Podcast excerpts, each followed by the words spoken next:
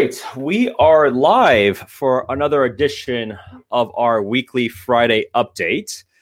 Uh, we have a lot of big news this week, and I'm uh, really looking forward to share some of these figures with you guys in case people are not familiar.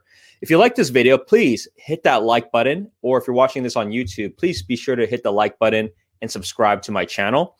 Every Friday, I come up with a weekly report as to what is actually happening with the real estate market on a macro level, but also real estate uh, happening in the local level here in the Bay Area. Any questions, feel free to reach out at any time. Uh, this is a live stream, as um, you're welcome to type in your questions or concerns on the comment box. And if there's anybody that you know that is interested or has been on the fence related to buying or selling real estate, please um, share this video with them because uh, you know I've been doing this ever since the shelter in place took place. And there's no other bigger indicators than what we see right now. So if there's people on the fence and they're not affected from COVID or affected from a you know job security perspective, if you can do me a favor, please share this with them. I think um, there's not too many other uh, reasons at, at this point. So let's just jump right into it. This just was published as recent as today, which is a very big uptake uh, in terms of the job increases. May sees biggest job increase ever of 2.5 million people as the economy starts to recover from coronavirus. It's a very surprising beat. Um, as you can see, unemployment rate actually fell. A lot of forecasts will continue to think that they're going to keep rising and increasing to about 20% uh, over the next several months until the end of the year, which is a really huge surprise. A lot of people are clearly going back into the workforce even though for many, uh, the unemployment benefits are actually better than what they would actually earn. But for those, um, I think this is a big credit to all of the stimulus that has happened, especially related to PPP of retaining individuals. So there's a huge beat, and there's a big uh, stock market uh, jump uh, today because of this. Uh, the market last I saw was up like 2.8% in one day. So a huge surprise, um, and it really reverses a lot of the estimates uh, that the job was job would continue to decline uh, even further. So huge beat. Um, yeah, this is this is a very very very big news here. All right, uh, other updates related to uh, the stock market. You know, a lot of people, if they are not participating in the market, had assumed that um, that the market would not have been doing very well, especially with the steep decline back in mid March. But for those that have been aware, you uh, hopefully had some significant gains over the last uh, several weeks. So over the last 50 days, the S&P 500, which is the general stock market index for the largest 500 uh, U.S.-based companies, uh, had its best 50 days ever. So I believe it recovered over 20 to 30 percent and were less than 10% from all new record highs. Uh, and many stocks, depending, especially in tech, have already surpassed recent highs. So it gives you an idea. A lot of people's uh, 401ks are doing way better. A lot of people's stock uh, portfolios doing significantly better. Hopefully, um, my clients and then my audience here wasn't didn't have any sort of panic selling during that time. As uh, if they just simply held on to it, it would have had a very steep and quick recovery. So S&P posted its best 50 days ever. Really incredible news here. So that gives you an idea of what's happening from a general economic level. Um, you know, there's a big, there's always a big difference between the S&P 500 versus what I call like Main Street. Uh, they're clearly having significant distress, but at the same time, there is a lot of stimulus that has been out there for them to help uh, ride it out. So it'll be really interesting to see what happens in the summertime, especially as businesses have started to open up, um, has started to open up. So this gives you a little bit of an update related to the stock market, best 50 days ever. Now, what about from a lending perspective? What is the activity happening there? Oh, I'm sorry. I need to actually switch this so it's bigger. So, in terms of uh, mortgage activity, so some of the largest lenders, so Quicken, United, and Better.com, they're mostly um, they're not as much prevalent here in the Bay Area when it comes to purchases, but Better.com is a very big player um, when it comes to refinances. Uh, these companies have started to tremend uh, pumped up their volume of new hires. They're planning to add thousands of employees um, over the summertime. So they've already started hiring a lot, even the beginning of the year. And so while this the COVID situation had uh, slowed that progress down, they're very confident that a combination of really low interest rates, of the number of refinances that will happen, along with new purchases, they're extremely bullish. So you'll see a lot more hirings from these companies, along with many other companies, as the weeks go on. As I had um, forecasted and suggested from previous uh, interviews or previous sessions, uh, summer home buying is set to take off. Purchase mortgage applications are a really good leading indicator as to what we can expect over the next uh, few weeks, few months. Because if people are ready, as as in they're ready to get pre-approved and go through the process, then this will ultimately increase the show that the amount of demand that is happening in the market today. So as you can see, based off of the previous weeks, where there had been a uh, a really a delay of people either being timid or they're just not uh, ready financially. So there's a backlog of previous um, buyers, but also uh, just in terms of I suspected a seasonal adjusted later home buying season, given there's a lot less travel that can occur um, and a greater need of homes or larger homes. So summer home buying set to take off um, and it's already jumped again. And every week it continues to increase. But at this point, it's 18% over the same time as last year. A lot of these figures are at pre coronavirus level highs. This is not pre shelter highs. So it's it's gotten to that point where it's um, it's going to be very busy this summer. And I, I already see it, and I'll show some examples momentarily. This is a survey um, related to just the level of home buying interest. Home buyers and sellers are ready to return to open houses. Um, people have gotten more either familiar with what is happening in terms of current protocols. Also, things are starting to open up. Things seem to have stabilized. So there's a lot more confidence on both home buyers and seller side, which is great.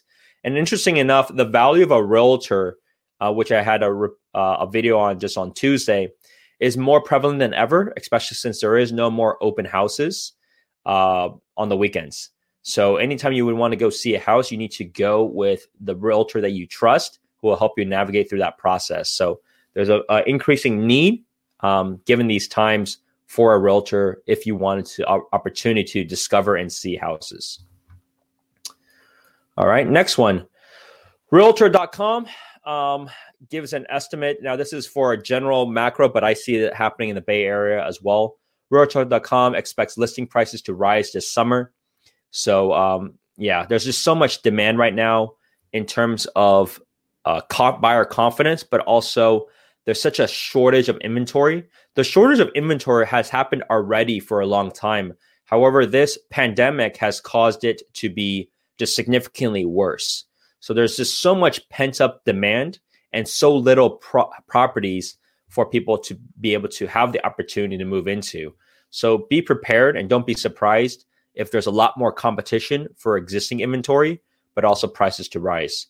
It also gives you a great opportunity to look at new home construction um, because there's going to be less competition for that since prices had uh, already been fairly dictated. So you're welcome to work with myself, and I actually will be compiling a list of Bay Area new home constructions uh, projects so that we can uh, look at that together. But don't be surprised as prices will be continuing to increase in most cities across the Bay Area. Here's another sign of just in terms of buyer confidence. So Opendoor is the largest, what I consider an iBuyer or a massive uh, house flipper in the entire country. Their business model is ultimately buying properties in different markets direct and then reselling it uh, after either doing some small touch ups or reselling it uh, right away. So they're basically a flipper on steroids uh, with billions of dollars of capital. Now, when the when things um, when COVID happened, they they shut off everything. They laid off a lot of people and they shut off everything. But the fact that they're resuming operations in five more markets shows that they have the confidence that things are starting to get back to normal and they're remaining bullish of uh, continue to buy properties to basically flip it for a profit at a later time. So when a company this large with this much capital and that much exposure, because if you think about their business model, they are a flipper with a massive balance sheet. So if the market is if they feel the market is slow or is going down, they have a huge book of business that it's that's considered bad debt that they need to somehow get rid of. So they would have to slow down significantly in terms of the acquisition side. However, if they're resuming operations, it shows that they're bullish to continue buying again because they suspect prices will not only increase, but the volume and the transaction volume will uh, continue to improve. So another big sign um, of just buyer confidence and just in terms of the activity for residential real estate. Now, what's interesting is not all things are are good in the sense of um, I guess depends on which side you are on. So one of the interesting stats that came out recently was Zumper. So Zumper is a a very big um, apartment or a very big rental uh, search engine. So if you are looking for a rental, uh, you can either use Zillow and there's had the features on you know for rent, and then you can also use Zumper. So I tell my clients to use either of those as they go through discoveries.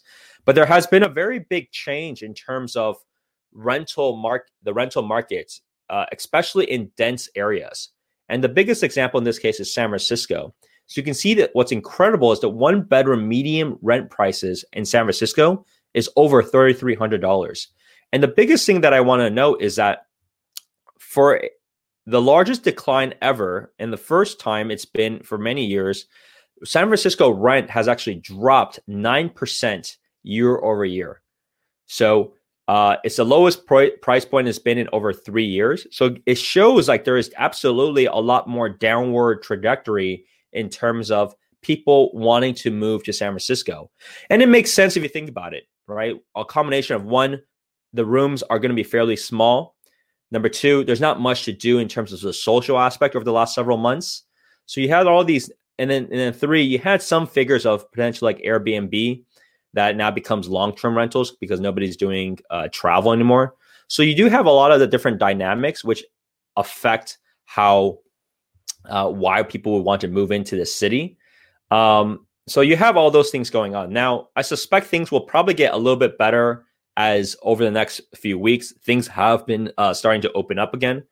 So that's something just to be aware of. But it's it's really interesting to see how much of a decline this is. Now, What's interesting is it's also declined. They're not moving typically out of the Bay Area. They're just moving to just bigger homes. So I've seen a lot of my clients that have, let's say, single family houses and they're renting for individuals. Those those prices are actually still flat, if not an increase. So it's not all rent is all of a sudden dropping, and people are just f- fleeing out of San, uh, out of the Bay Area. People are absolutely moving out of San Francisco and then the outside areas are taking um, you know taking a, a, very positive impact. So here's a couple of other things just to be aware of related to the data. So let me try to make this larger for you guys so it should be pretty blown up now so what's interesting so as i mentioned san francisco year over year has a drop of, of 9.2% so that's the largest decline has ever been. And uh, there seems to be momentum that way too. You can look at two bedrooms though. It's a it's a year over year decline of 6.4%. Now let's take, take a look at the other markets here in the Bay Area. These are the top five markets in terms of price all over the US. And the Bay Area has three of them. You have San Francisco, you have San Jose, and you have Oakland. But look at San Jose, year over year for one bedroom place is still roughly the same it's only dropped by 0.4%. So it's not much. And if you look at the larger space, it actually has continued to increase for two bedrooms, has increased 1% year over year. Look at Oakland, which has always taken advantage of people wanting to move out from San Francisco for a long time now. Oakland year over year increased 5% still for one bedroom. And then for a two bedroom continues to increase 4.8%.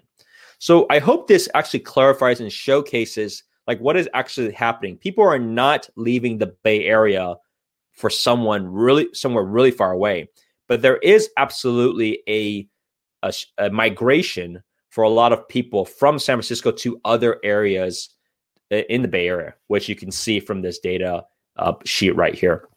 So I hope this was helpful and this gives you um, just some idea related to what is happening from a rental market perspective. Now, the other interesting point that I do want to bring up is think about how much people are spending for rents uh, in, let's say, San Francisco. So for a one bedroom, on average, they're spending $3,300 a month in rent. Now, what's interesting is that a lot of people are also realizing one, should we just move to another city to rent and pay much lower rent? That's that is one option. But then a lot of other people are thinking, why are we paying for rent? Why don't we just buy a place, especially if you're paying that much? And so what happens if you look at the a mortgage calculator, this is a figure. If you're paying three that amount, thirty three hundred dollars a month in rent, you can buy a home up to eight hundred thousand dollars, and this assumes you're putting twenty percent down.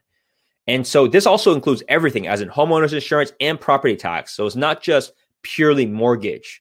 So people are realizing, wow, if I'm spending this amount for a one bedroom place, I can buy a home all over the Bay Area easily, right? And this is $800,000 can get you a single family house in the East Bay very easily.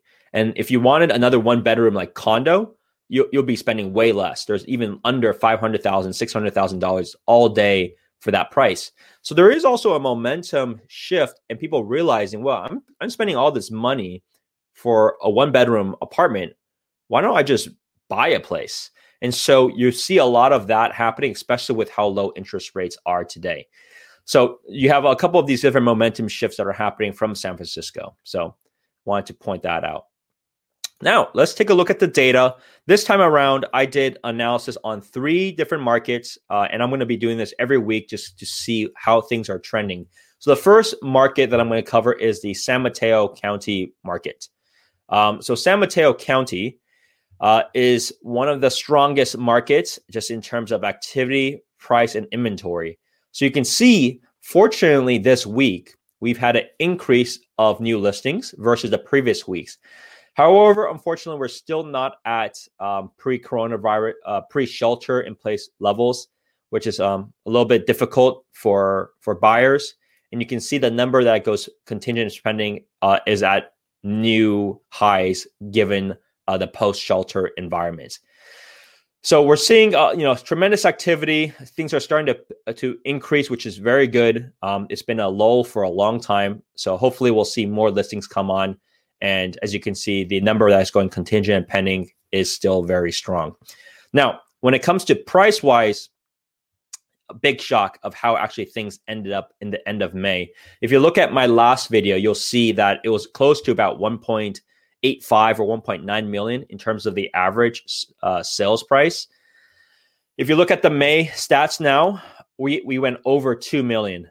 So this is a combination of single family, condo, and townhome. It's not just single family in San Mateo County.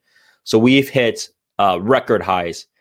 And now, you know, the data is, is very early for June, so I wouldn't take this into too much consideration just yet. But you can definitely assume that you're going to continue to see an increase of prices uh, as we come along. Just very fierce out there, heavy competition. So um, work very closely. You know, hopefully, I have the opportunity to work with yourself. The game plan needs to be there. The expectation needs to be there. That don't even think about lowballing at this time. Competition is very fierce all across the Bay Area. So this is San Mateo County. Uh, this is the stats here. Let's take a look at Santa Clara. Santa Clara, um, actually uh, has been red hot, absolutely red hot. You can see the number of new listings has still not um, caught up to the the number of listings at pre-shelter levels. However, if you look at the number that went contingent and pending, this is pre-shelter levels already. We hit 385 contingent last week up until yesterday. And if you look at the previous times, um, previous at 297 and 342, even, even higher than that. Just absolutely incredible. And it is it is on fire right now. Look at the prices, same kind of trends. May set new records, um, continues to increase. June, you know, as I mentioned previously, it's a little bit early, but it's showing and I suspect, given what I know from all the offers I make, just very, very competitive. As of right now, you know, I made an offer, couple offers this week, and um, we made an offer in Castro Valley, giving you some data points, Castro Valley, and then also offers in uh, Santa Clara. Both of them had nine offers, um, and it most of them went above what I consider market value at this time. So be ready if you're a, a buyer out there. There's going to be competition. Make no mistake. There is plenty of people out there looking. If you're a seller that is on the fence, uh, reach out to me. Love to help you. I mean, this is an absolute phenomenal time right now. Things are red hot, just like they were earlier this year. So that's just the current dynamics of where things are at. Um, it's competitive out there. You just have to be patient. You have to be ready to go, and you have to also understand where things are going. So this is uh, Santa Clara as a residential. Now, the area that I, I was really curious on that I didn't get as much data last week, but I got more data this week is what is happening with San Francisco properties, not uh, rentals. You saw the rental figures. So the rental figures absolutely has a lot of um, downward pressure. But from a from a home per- perspective, is there an impact of San Francisco? Um, let's take a look. So take a look at SF residential. So you saw the general trends of the other markets. If they've they've pretty much been all a trajectory upwards, and I suspect that will be the case, especially as the ones that are pending now will get reflected uh, basically in the June timeframe. So I suspect June sold data is going to be very strong. It's going to be higher than what it is in May. Now, so if you look at, let's take a look at um, the San Francisco properties. I actually broke it down this time between single family and condo, and so uh, we can kind of see how it was versus the previous year and also how it has been over the months. So, single family, interesting enough, the median prices, if you look compare of last year in May, it's about $1.42 million. But interesting enough, if you look at the May of just a, a few days ago, the median price is actually 1.5. So people are not actually um, leaving the San Francisco uh, altogether if they're owning a single family house. It seems like actually people are still moving in. They just need a, a bigger space. So there's not much of an exodus there at all, which is quite interesting. The other interesting part is the number of properties being sold. This is drastically less. Now, it's a combination of very low inventory levels, and it could also be a combination of buyer demand. You can see it's only at 160 versus what it was last year at 379. So, really, really interesting to see just the significant volume difference uh, that is happening in place. But because the amount of opportunities out there is so low, the prices have actually done very well. It still actually has some modest increases over the same time last year. And it certainly has increased over the last several months. So, very interesting data from a single family home perspective. Now, from a condo perspective, that's where I would have thought there would be more weakness. So, but let's take a look. Number of sold in in May of 2019, 368 uh, pr- uh, homes. Median price 1.187 million dollars. Now, if you look at May, the number has of sold has dropped uh, to 111 prop uh, that have sold. Let me actually make this larger for everyone else.